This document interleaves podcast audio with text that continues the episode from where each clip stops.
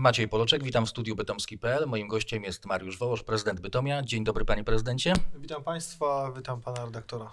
Panie prezydencie, te drobne, przyziemne sprawy mają być, czy powinny być realizowane w ramach dużego, wielkiego projektu rewitalizacji Bytomia.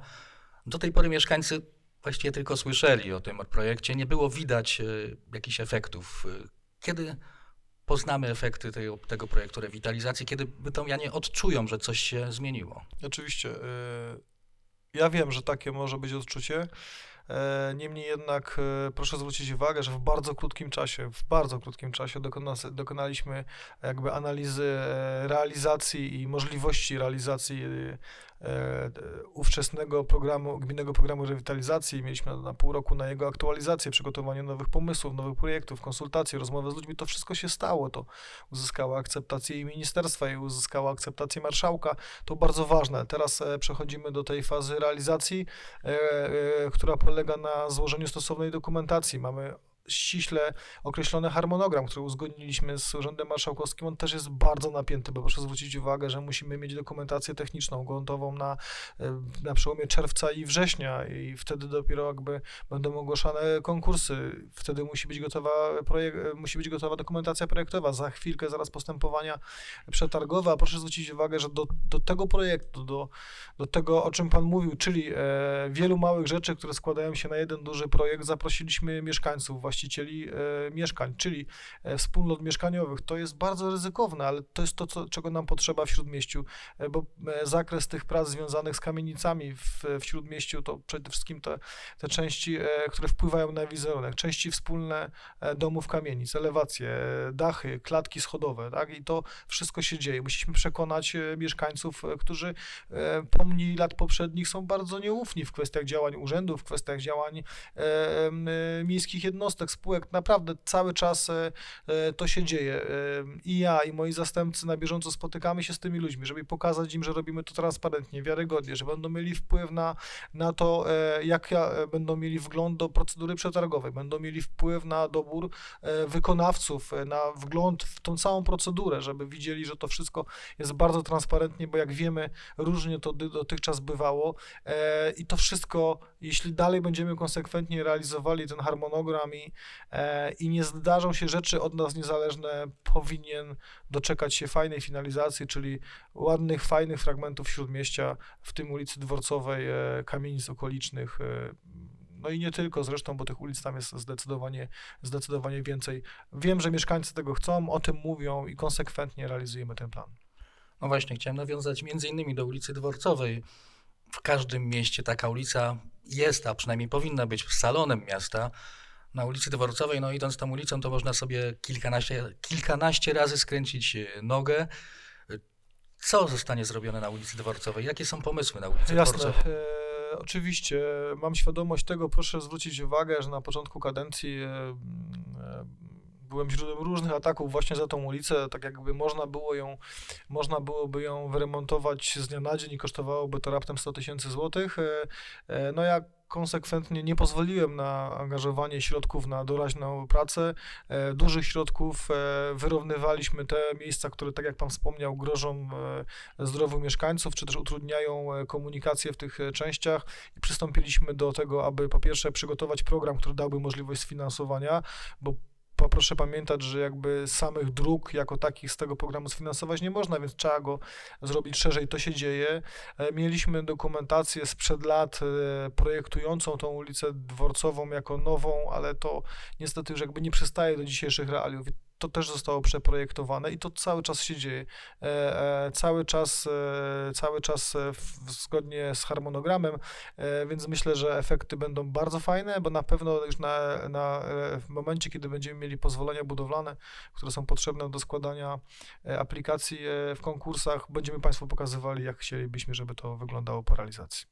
A rynek? Co z rynkiem? Bo nawet drzew został ostatnio pozbawiony. Oczywiście. e, No, to są e, tematy, które, które są bardzo kosztowne, ale też nie umykają naszej uwadze. Chcielibyśmy w przyszłym roku wiosną e, ożywić rynek zielenią, małą infrastrukturą e, i e, czekać na nową perspektywę unijną, tak aby przygotować się do przebudowy rynku na, aby nie był on, nie chciałbym oceniać, bo ktoś to kiedyś projektował, ktoś wykonał, no różne mogą być poglądy. Chcielibyśmy, żeby był bardziej funkcjonalny i bardziej przyjazny mieszkańcom.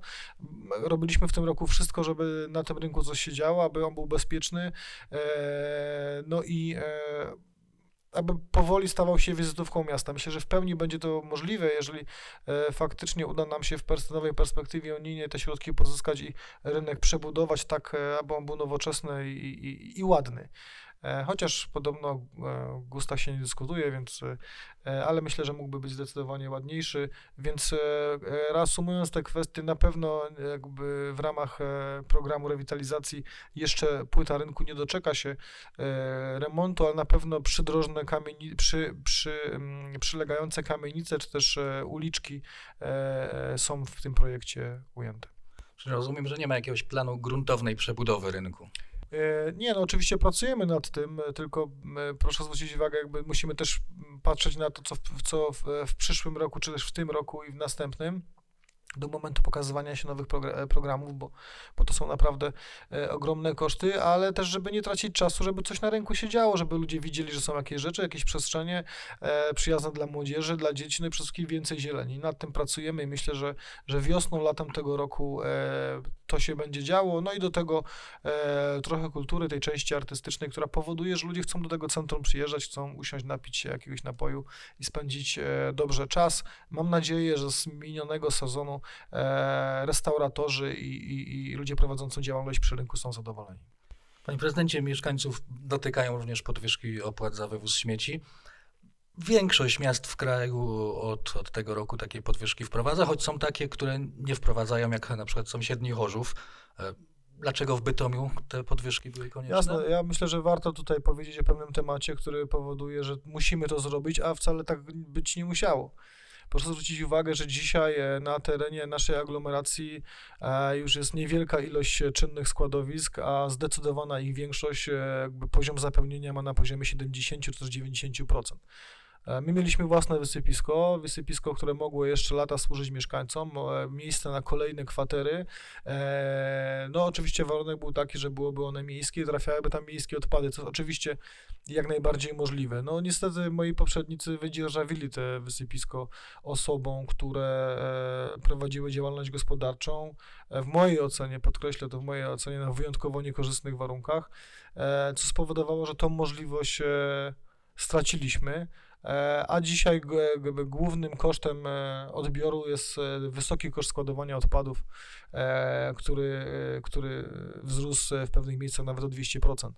E, Mówimy o cenie za składowanie między 180 a 220 zł od tony, więc to są dzisiaj ogromne pieniądze i przykro mi jest, bo wcale nie jest to dla mnie przyjemne, ale muszę być konsekwentny w tym, co robię i, i podejmować również trudne decyzje i działania, aby jakby nie, problemy się nie kumulowały, bo miasto z racji e, realizowanych przepisów i wymogów ustawowych nie ma prawa e, z budżetu miasta dodatkowych pieniędzy na ten część, na tą, na tę działalność e, wydawać i to jest kontrolowane, więc musi się to pokrywać i wychodzić na zero, tak, bo tak to chyba wa- warto powiedzieć, żeby było to zrozumiałe.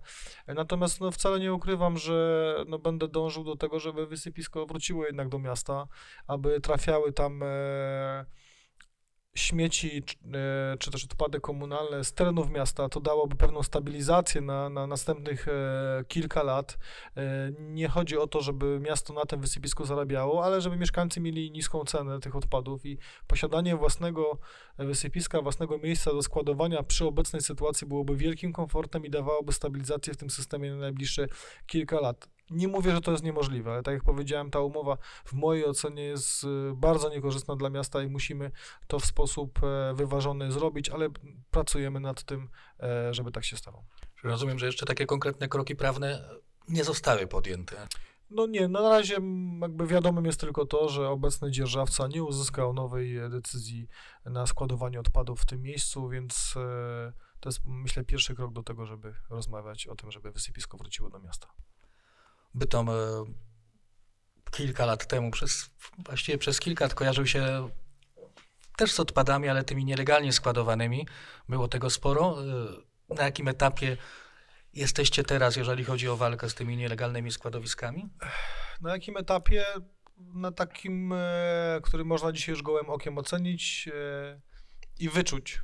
E, oczywiście rozpocznę od tego tematu najbardziej drażniącego, trwającego kilkanaście lat, e, czyli terenów po Byłej Hucie Bobrek, e, czyli dzielnicy Bobrek i składowanych tam różnych e, dziwnych rzeczy z terenu całego kraju. I mówię to z pełną odpowiedzialnością, bo na to mamy stosowne dokumenty, osady pościekowe i, i różne inne odpady, które tam trafiały przez okres ostatnich kilkunastu lat, a z, jakby ze szczególnym naciskiem na ostatnie e, 3-4 lata, no to jakby pokazuje, że było to już absolutnie, absolutnie niedopuszczalne. Tam już dzisiaj e, nie obowiązuje decyzja na składowanie. Decyzja, która była wydana na 10 lat, została skutecznie wygaszona.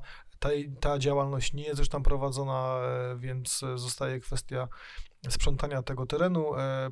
No, to jest jakby trudne, dlatego że teren jest prywatny, ale pracujemy również nad tym, bo są programy rządowe, które, które pozwalają na finansowanie tego. Jest kwestia składowiska, czy też to nie można nazwać składowiskiem, no ale e, niektórzy mówili rekultywacji, a, a kompletnie to z tym nie miałem nic wspólnego. Mam na, mam na myśli e, były, były teren po stadionie Start. E, Młodzi bytomianie pewnie nie pamiętają, ale przy terenie M1 e, była taka dziura, czy taka niecka, do której trafiły różne dziwne rzeczy, w tym wiele niebezpiecznych odpadów z firmy, która dzisiaj jest objęta postępowaniami prokuratorskimi sądowymi.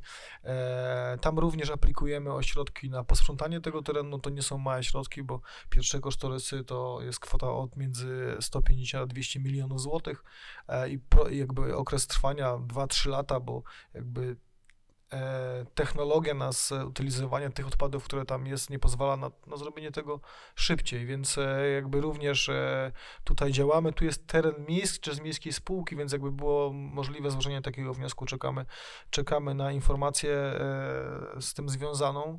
E, jak wiadomo, również e, na, działaliśmy na terenach, e, które są ani nie prywatne, ani nie miejskie, ale na przykład e, państwowych spółek, e, tak jak SRK, tam również e, byliśmy bardzo konsekwentni E, I nie mówię tu o, o jakiejś złośliwości, bo tam też w pewnym momencie doszło do zmiany władz spółki i byliśmy po prostu konsekwentni e, i udało się duży teren, tam było blisko 150, e, 150 e, tysięcy ton odpadów komunalnych zwiezionych. e, e, Zostało to oczyszczone. SRK wydała na ten cel ponad 3,5 miliona złotych. E, Więc to są ogromne pieniądze, tylko należy ubolewać po pierwsze, że ktoś do tego dopuścił, a po drugie, no do tego, że te pieniądze na przykład SRK nie mogło wydać na łatanie dróg, których jest też właścicielem w mieście i problemy z tym związane trafiają również do mnie. Jeżeli chodzi o środowisko, to Bytomian bardzo interesuje, jak i mieszkańców wszystkich tutaj okolicznych miast jakość powietrza, czyli chodzi o smog. E, Jakie programy ma miasto Bytom na to, żeby poprawić tę jakość powietrza? Jasne, oczywiście. e, Nas to też e, bardzo interesuje. Myślę, że dzisiaj to jest ogólnopolski, a wręcz ogólnoświatowy temat. E, I e, to widać. Przede wszystkim e, cały czas e, funkcjonuje e, taka strona jak Alarm Smogowy. Jak e, Państwo wiecie, na terenie miasta mamy wiele tak zwanych słupków smogowych, które informują mieszkańców e, za za pomocą koloru, które emitują, e, jaki jest stan powietrza. To wszystko dzisiaj automatycznie przekazywane jest do strony, która pokazuje, jaki stan powietrza jest e, w jakiej części miasta. To tylko po to, aby pokazać e, mieszkańcom, jak w wielu miejscach czasami dzieje się źle. To również po to, żeby pokazać starszej grupie ludzi, czy też grupie ludzi schorowanych, że są momenty, w których nie należałoby raczej iść na spacer, tego warto by było przeczekać, bo myślę, że ta świadomość jest bardzo ważna. No z drugiej strony oczywiście ta walka z niską emisją, z e, paleniem e, e, w piecach różnego różnej jakości, różnymi rzeczami, no to są takie działania prewencyjne, których generalnie wolałbym nie prowadzić, gdyby nie trzeba było, czyli drony, czyli straż, mandaty, kary, ale niestety jakby ten element tu jest również bardzo ważny.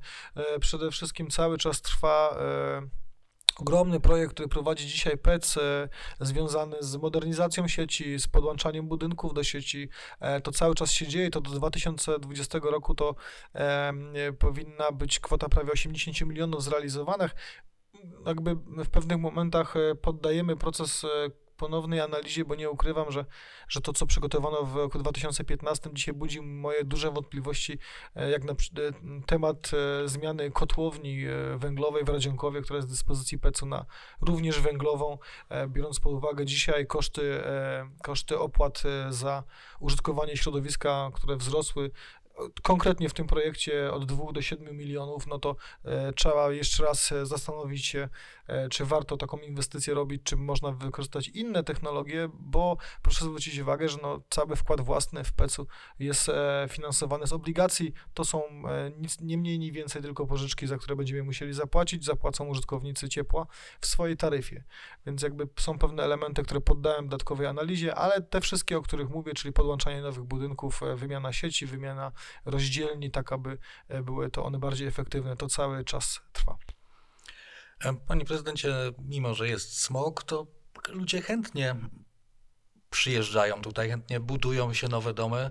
E, Gdzie powstają jakieś nowe osiedla, nowe mieszkania gdzie możemy się ich jeszcze spodziewać? Oj, bardzo dużo w tej kwestii się dzieje. Ja cały czas analizuję statystyki związane ze sprzedażą mieszkań, szczególnie sprzedażą mieszkań tych, które są dla osób, które przyjeżdżają spoza miasta. Nie, nie dlatego, że nie interesuje mnie to, czy mieszkańcy Bytomia kupują, bo to oczywiście jest bardzo ważne i, i też dla nich te rzeczy robimy, ale po to, żeby widzieć, jaka jest tendencja. Więc jakby sprzedaje się dużo mieszkań zarówno za, na rynku wtórnych, jak i tych, które się budują i to są cały czas e, okolice e, Sząbierek i Srebrnych Stawów, to jest cały czas osiedle Fazaniec, to są e, kolejne budynki na Strożku, to są kolejne budynki, które są planowane, tam mówimy tu o budowie, o zabudowie jednorodzinnej i wielorodzinnej na granicy Bytomia i Piekar. Były takie, e, odbywaliśmy kilka takich spotkań, bo jakby jest chęć jakby zabudowy większej części terenu. E, To się cały czas dzieje i mm, oczywiście można by tutaj e, zarzucić mi to, że mm, no, opieram się na pewnych e, danych statystycznych, ale ja myślę, że rynek pokazuje to, że tak się dzieje, dlatego że są ludzie, którzy chcą te mieszkania kupować, a jeżeli tak jest, to znaczy, że to, co jest w statystykach, ma odzwierciedlenie w rzeczywistości. Bytom w pewnym sensie słynie w okolicy z tego, że przynajmniej w śródmieściu są dosyć tanie mieszkania, stąd ludzie chętnie tutaj je kupują, ale czy jest coś, jaki pan ma pomysł na to, żeby poza tymi tanimi mieszkaniami przyciągnąć ludzi do Bytomia, szczególnie młodych ludzi? E, No, dzisiaj te mieszkania już nie są takie tanie. I oczywiście, jeśli będziemy je porównywali z Katowicami czy z Gliwicami, na pewno ta różnica będzie znacząca, ale to już nie jest ta cena sprzed dwóch lat. E, To już dzisiaj wygląda zupełnie inaczej. I nie mówię, że to tylko my mamy na to wpływ, na to, co robimy w tym mieście i e, jakby ogólnie sytuacja w kraju na pewno ma, ma na to wpływ. Natomiast tak już dzisiaj nie jest i, i te mieszkania stale są drożeją i myślę, że jeśli utrzymamy tendencję związaną z pewną wiarygodnością, z pewną jakby z kwestią ekologiczności, czystości w mieście, to sukcesywnie tak się będzie działo. Panie prezydencie, na koniec chciałbym zapytać o, o plany na ten rok 2020. Bytom ma rekordowy budżet.